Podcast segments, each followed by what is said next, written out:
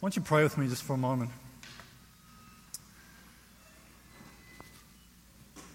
God, as we come this morning, we do not come lightly.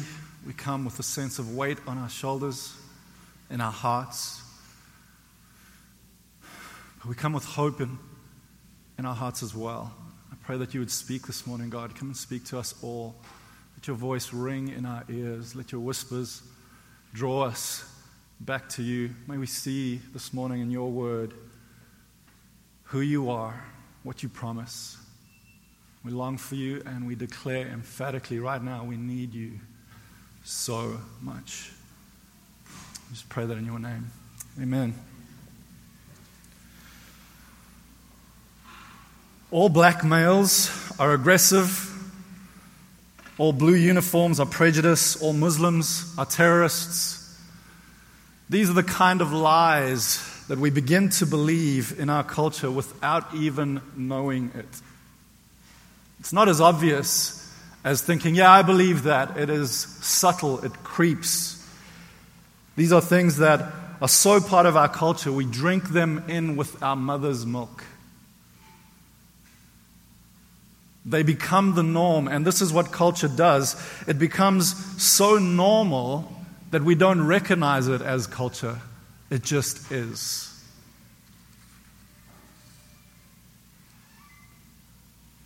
We don't notice them. Life churns on, and we don't pay attention to the cries for change.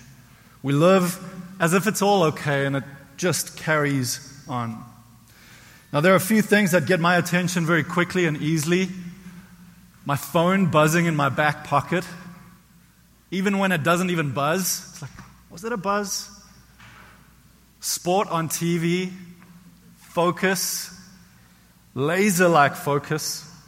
And yet, sometimes the cries of people and the injustice that we see, we're so safe and so distanced from them that we don't even need to really pay attention or think of them. Until something comes along that gets our attention. In my case, not too long ago, a few weeks perhaps, it was an experience my son had at school where he got called racial slurs by another kid, younger than him, young. And I started wrestling. It's like, how is this true? Why is this true? How does that happen at that age? And I don't know about you, but we think these things happen only one way or one, it's one directional because of previous stereotypes that we have formed in our minds, but, but we've all experienced it to a certain extent.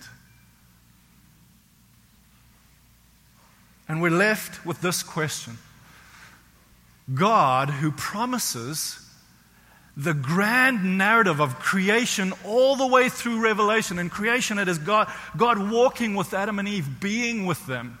In Revelation, it is, it is as intimate as a marriage. That is how this promise comes this promise that God will be with us.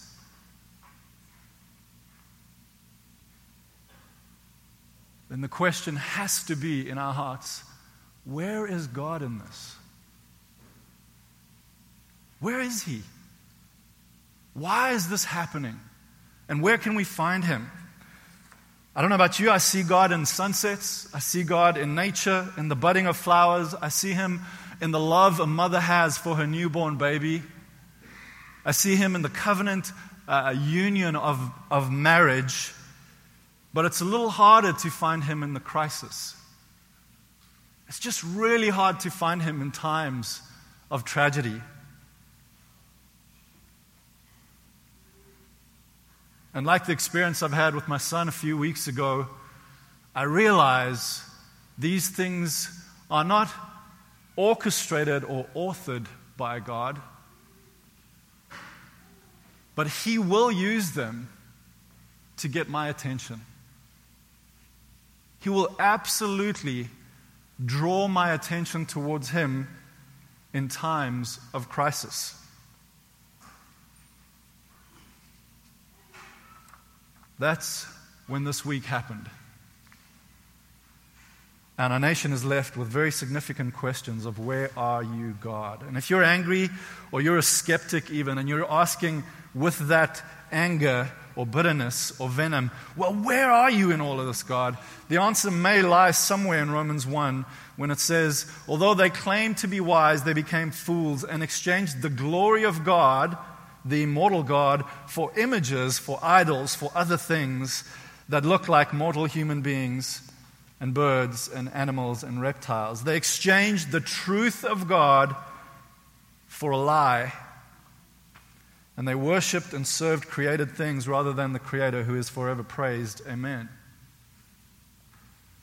C.S. Lewis says God cannot give us happiness and peace apart from Himself because it is not there.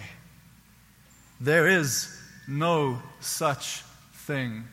And the fundamental sin in Genesis and the fundamental sin today is that we exchange the truth of God, that He will be our deep satisfaction, that in Him is the way of thriving. In Him and in obedience to Him and in submission to Him and in seeking Him can we find the life of joy and peace and hope that we have. And without Him, as soon as we uh, exchange the truth of, of His sovereignty for a lie that we can provide for ourselves, our satisfaction, the breakdown begins and is perpetuated.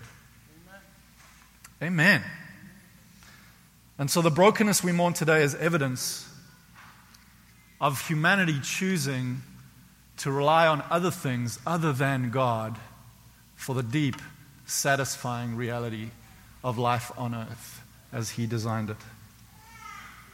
And if you ask, where is God in all of this? In a desperate attempt to seek Him and to find Him, then I think He wants to show us how we can do that. And our text within the series that we're going through, which is Revive Us Again, was Genesis 35, which is God showing up and speaking to Jacob and bringing a newness to him, an awakening to him, a reviving of his very soul, and promises of blessing for Israel. And I could not help but let go of that text on Friday morning and delve deeply into the chapter right before, which was chapter 34. Here's the story Jacob is moving on with his family, trying to find a place for them. And they get to this place, the city of Shechem, it's called. And what happens is his daughter, Dinah, gets raped by Hamor's son called Shechem. And this incredible injustice happens in verse in chapter 34, and it says uh, it uses very stark language. This, they have committed an outrage in Israel, for such a thing ought not to be done. Verse 7. This was the brothers' responses, Dinah's brothers' responses. So Dinah gets violated Jacob finds out about it. A little bit of time lapses. Her brother, brothers find out about it. And I'm going through this quickly because it's a very long text. They devise a scheme of retaliation. But just before they do that, this guy who just raped Dinah then says, kind of, let's fix this. I, I love her. I want her. Let's fix this. So let's determine a bride price. I'll marry her. And he gets his father, which is the custom of the day, to come and negotiate with Jacob as a father for the life of Dinah, who has just been violated and abused. Now she's, again, according to the custom, being treated like property. Her brothers are upset about this and says this ought not to be. They're right. They are absolutely right. But they devise a plan of retaliation. And they make this promise to them that if these, this family, if all the males in the family get circumcised, then they can now be joined in marriage. Then the bride price can be paid and Dinah can be given as a, as a bride. knowing that in a few days the pain and the infection of circumcision will come upon the men and they will be vulnerable and they will be weak. And when they are in the greatest moment of weakness, three days after, they attack and they slaughter every male in the family. Isn't that kind of sound familiar? Just tragedy upon tragedy. And the brokenness is just reiterated. And then Jacob has a moment of awakening. We're going to look at it now. When God shows up. And God Himself answers the question where is God in this?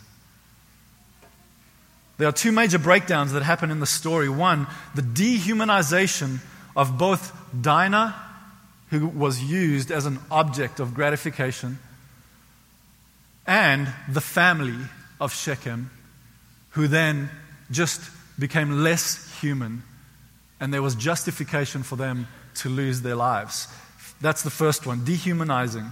Second is covenantal love is reduced to consumer love. Love, which is covenantal, which is the way of God, it concerns itself ultimately with the other. The question that covenantal love asks is this What do they need? How do I care for them? Gets reduced to consumer love, which is, I want this as my satisfaction. Let me procure it. My concern is for my own satisfaction. And therefore, I ask this question What do I want and how can I get it?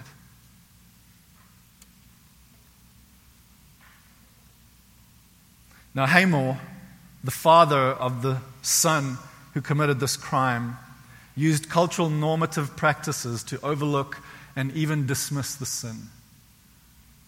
The lies that culture believes that says this makes it okay. He tried to use that again. The superficiality of these normative, oppressive cultural practices. This is not a new concept, but the superficiality of it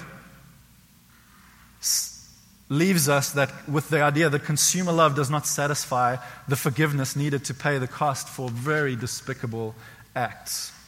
And so the two escalating evils that we see at play in this narrative is this one, making your camp in resentment stemming from systemic evil in our culture. It is really easy for my heart to go and make my camp in resentment because of how I have been treated. 34, chapter 34, the verse 31, right at the end. Her brothers say this, but they said, Should he treat our sister like a prostitute? And in this, they're making their camp in resentment and they're deciding to use that as the basis for their retaliation, the justification for the retaliation. And the second escalating evil is this making your camp in ignorance and apathy, denying the pain of the humanity. Here's what Jacob did. I'm going to read it to you because it is actually outrageous. So, Jacob heard that Shechem, verse 5, had defiled his daughter Dinah, but his sons were with the cattle in the field. This phrase, so Jacob held his peace. Translated in the original language, it means two things acting deaf and acting dumb, as in, I cannot speak. In the light of huge tragedy and injustice, Jacob's response was to not do anything. The apathy towards an injustice will perpetuate the cycle of violence And Jacob, as the head of the clan, the authority, the one who was supposed to set the example here, made one grave error. He did not act, and he let those with ulterior agendas to inflict harm and perpetuate violence set the tone. Because he did not speak up and he did not hear the cries of injustice that came. Two camps resentment, and injustice. Jacob held his peace. Both of these camps perpetuate escalating injustice. There are four categories of people in the story, and I'm going to go through them quickly. One, those who offend. Two, those who consent. Three, those who retaliate. And then four, those who seek God and His justice, who truly ask the question, where is God in this? Those who offend, we often, the problem with this is we often point towards someone and say, they are the offender, instead of first looking inwards. And Jesus raises the standards as we look to the gospel, which is the only unifying point that we can work around. Jesus speaks and lives this when he says, If you have even harbored hate in your heart towards someone, you are committing murder. And we point to a shooter on a roof who shoots five cops. And we point to those who are unjust and who act upon these cultural lies that have become part of their very nature as it is in ours. I wonder, if I'm very honest, what I would do if I had the gun in my hand. And so I'm faced with the reality that Jesus points us to, which is no, no, no, no, no. It's not the shooter on the roof, it's my heart. What in me holds the prejudice? What in me holds the anger? What in me holds the resentment? What in me holds the retaliation? Where is it that I believe the lies? And Jesus speaks the truth that we are all murderers. He does not just speak this, He then takes our murder upon Him, our sins, our brokenness upon the cross sufficiently takes that upon and he says, But I will carry that burden so that there is a possibility, a hope of reconciliation that you may live free. It is remarkable. The second is, oh, our response to that is to repent. The second is those who consent. Jacob held his peace. And therefore, think of your own responses to these things. One, to repent. Two, to keep quiet to not do anything. That is absolutely not what we are called to. And again, our response to that is to repent. For where we have not spoken up, for where we have acted deaf and dumb. Thirdly, for those who retaliate, who respond with anger and with the bitterness that they hold. Here's an interesting text in Genesis 49. This is the father's blessing upon his sons. Simeon and Levi were the two sons who enacted the mass murder after their sister's rape. Simeon and Levi, it says in the text. In Genesis 49, Jacob speaks over his sons, and this is what he says over Simeon and Levi. This is at the end of his life when he's about to die. He says, Simeon and Levi are brothers. Weapons of violence are their swords. Let my soul not come into their counsel.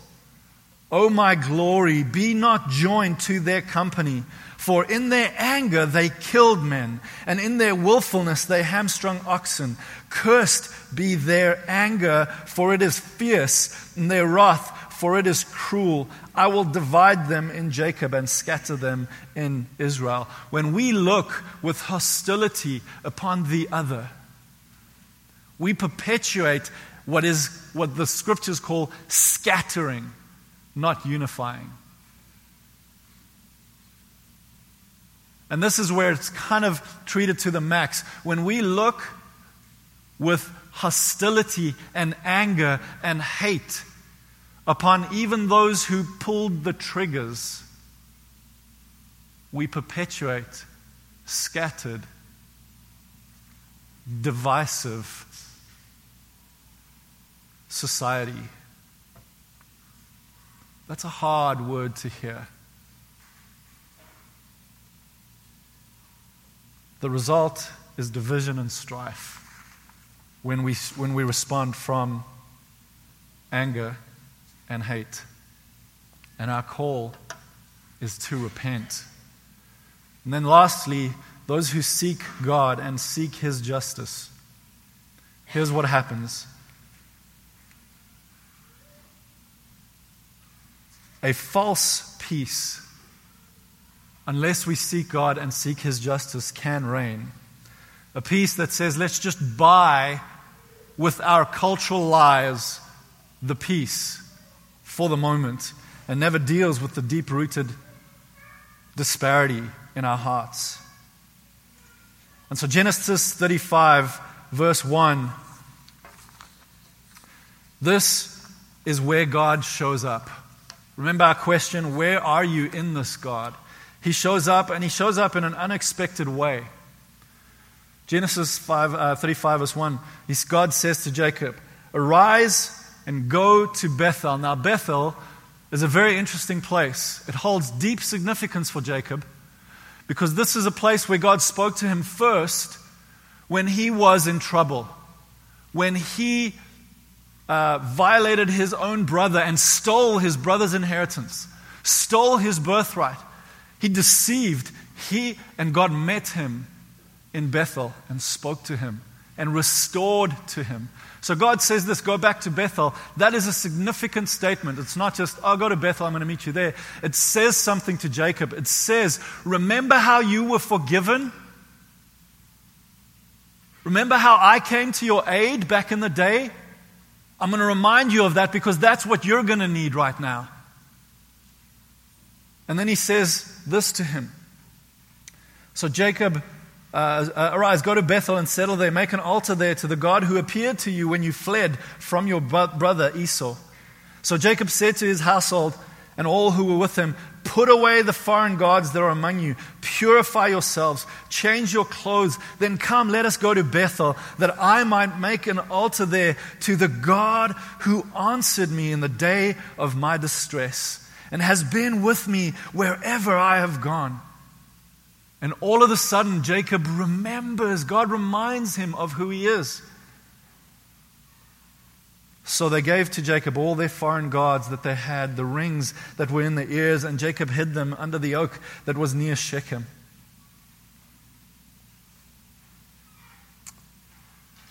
As they journeyed, a terror from God fell upon the cities no one pursued them. Jacob came to Luz, that is Bethel, which is in the land of Canaan, and he and all the people who were with him. And then he built an altar and called the place El Bethel, El being the name for God, sovereign God, all powerful God, Bethel, because it was there that God had revealed himself to him. And uh, when he fled from his brother. Verse 9 God appeared to Jacob again when he came from Paddan Aram, and he blessed him. And God said to him, Your name is Jacob. You shall no longer be called Jacob, but Israel shall be your name. So he was called Israel. And it was, in essence, the birth of the display people of God, the nation God would use as his display within a world that is just riddled with tragedy and hate and despair. God says, From this moment on, from this experience, you will be the representative of me on earth, you and your family to come. And his revelation, he says, God revealed himself. And how God reveals himself in these texts are through the names that he has been called. And in verse 11, it says, God said to him this I am God Almighty. Be fruitful and multiply. A nation and a company of nations shall come from you. That word, God Almighty, is El Shaddai. It's one of the names used for God. El, the God Almighty, and Shaddai, the God, the sufficient one. Isn't it fascinating that in this time of tragedy and crisis and reciprocal hate, God reveals himself because that's his promise. Where is God in this? This is where he is at. And who is he? He is El Shaddai, God who is almighty and all sufficient. And we still look for our own sufficiencies. We still look for ways to satisfy these things. And we look to a president. And we look to a police force, and we look to politics. And we look to many different things, and ultimately, God says, I am the only one that can all sufficiently satisfy the pain that you're feeling, the need that you have to be seen as a human being, not as someone whose life can be taken lightly. I am the all sufficient one. And together with that goes Jacob's action, which cannot be denied, which is let's lay down everything we trust in. And he's, he's called to, to lay down all the idols that we think will be sufficient for us, all the things that we think will satisfy us. Lay that down and find God first. And then, in response to finding God, we live a new narrative. We live a whole new way, displaying to the world what could be. Put away your idols is the cry of Jacob as he meets with God. God hears and God shows up. God appeared as El Shaddai to the patriarchs seven times in the Old Testament to Abram, to Isaac, to Jacob. And the context for every single one of these instances where he revealed himself as El Shaddai, the all sufficient one, was this it was God's fulfillment of the promised plan that he had for humanity, which in itself should tell us something about who God is. He is the all powerful one and the all sufficient one who can carry out his promised plan. What is his promised plan?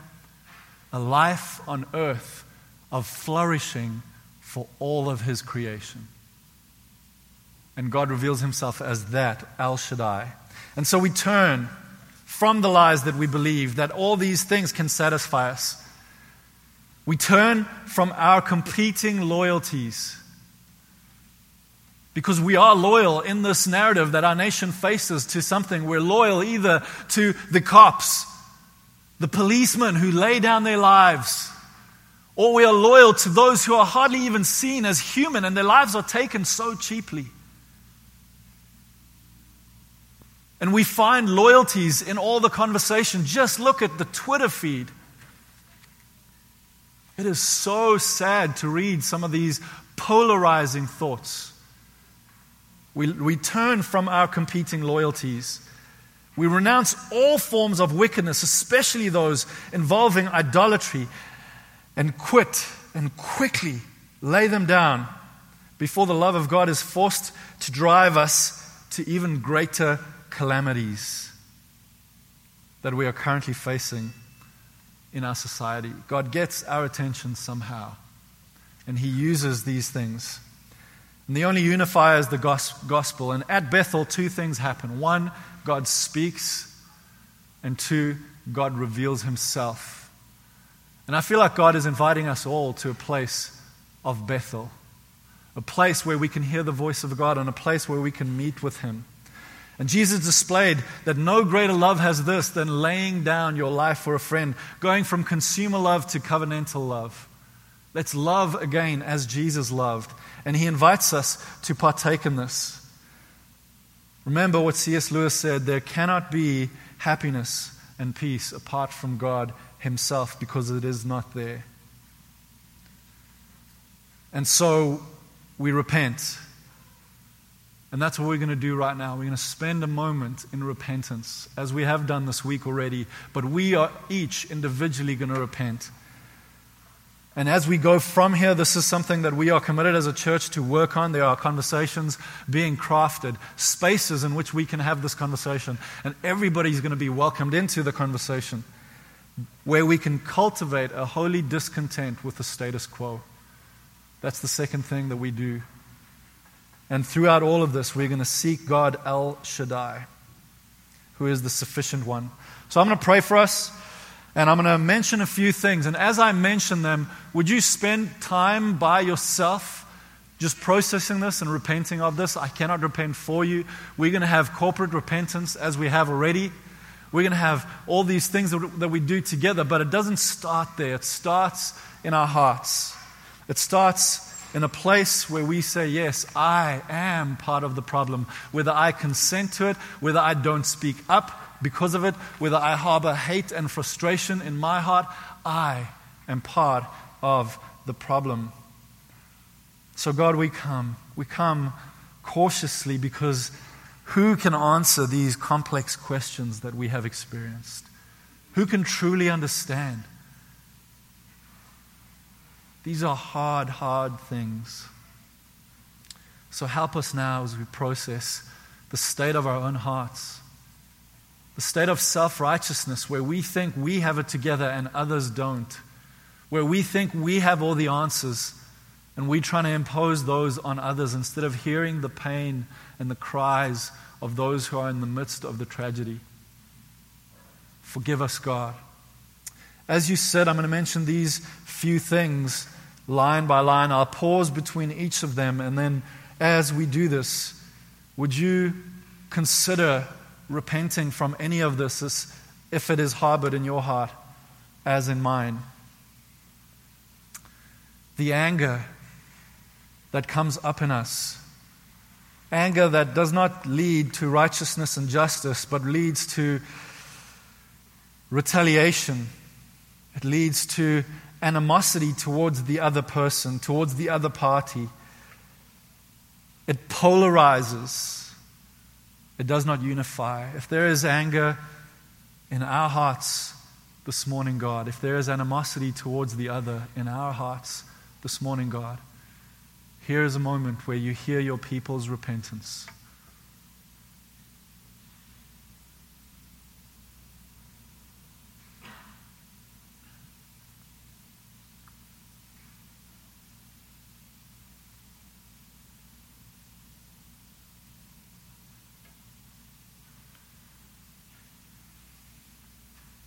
As we go through this, do not just think towards that person in Minnesota towards that person in Dallas. Think towards your friend, your colleague, your boss, your spouse.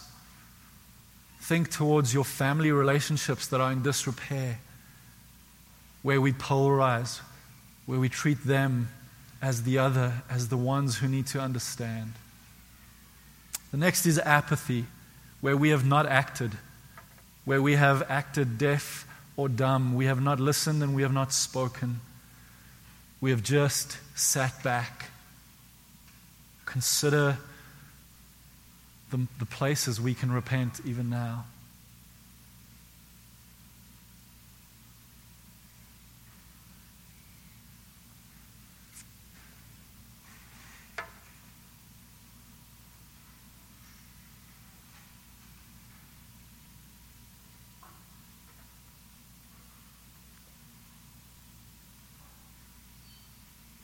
Consider where fear has overcome hope, where worry and anxiety trumps the hope that we have in the all sufficiency of God. We face very real dangers. Some face the dangers of what would happen to my family if they got stopped in a car by a police officer. And we fear those realities and we live and we adjust our lives around the, the fear. Very legitimate fear. Some of us fear the retaliation, fear the cycle of violence that could happen.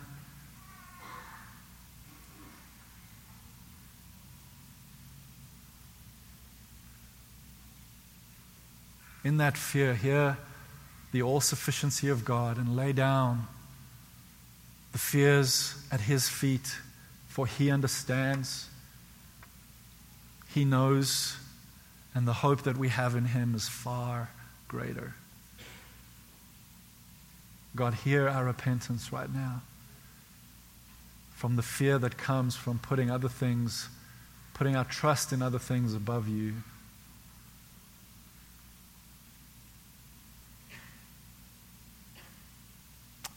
Then, lastly, Father, we ask that which you gave to Jacob. We ask that you would speak to us and that you would be with us. This is your promise from the beginning. And as in our hearts, this deep question resounds where is God in all of this? I pray that every single one of us will find you, will hear your voice speaking to us. And from that place of intimate finding, we can lead into our culture and we can become a display nation for others to see who our God is. We need you, God, in these moments. We need you to come.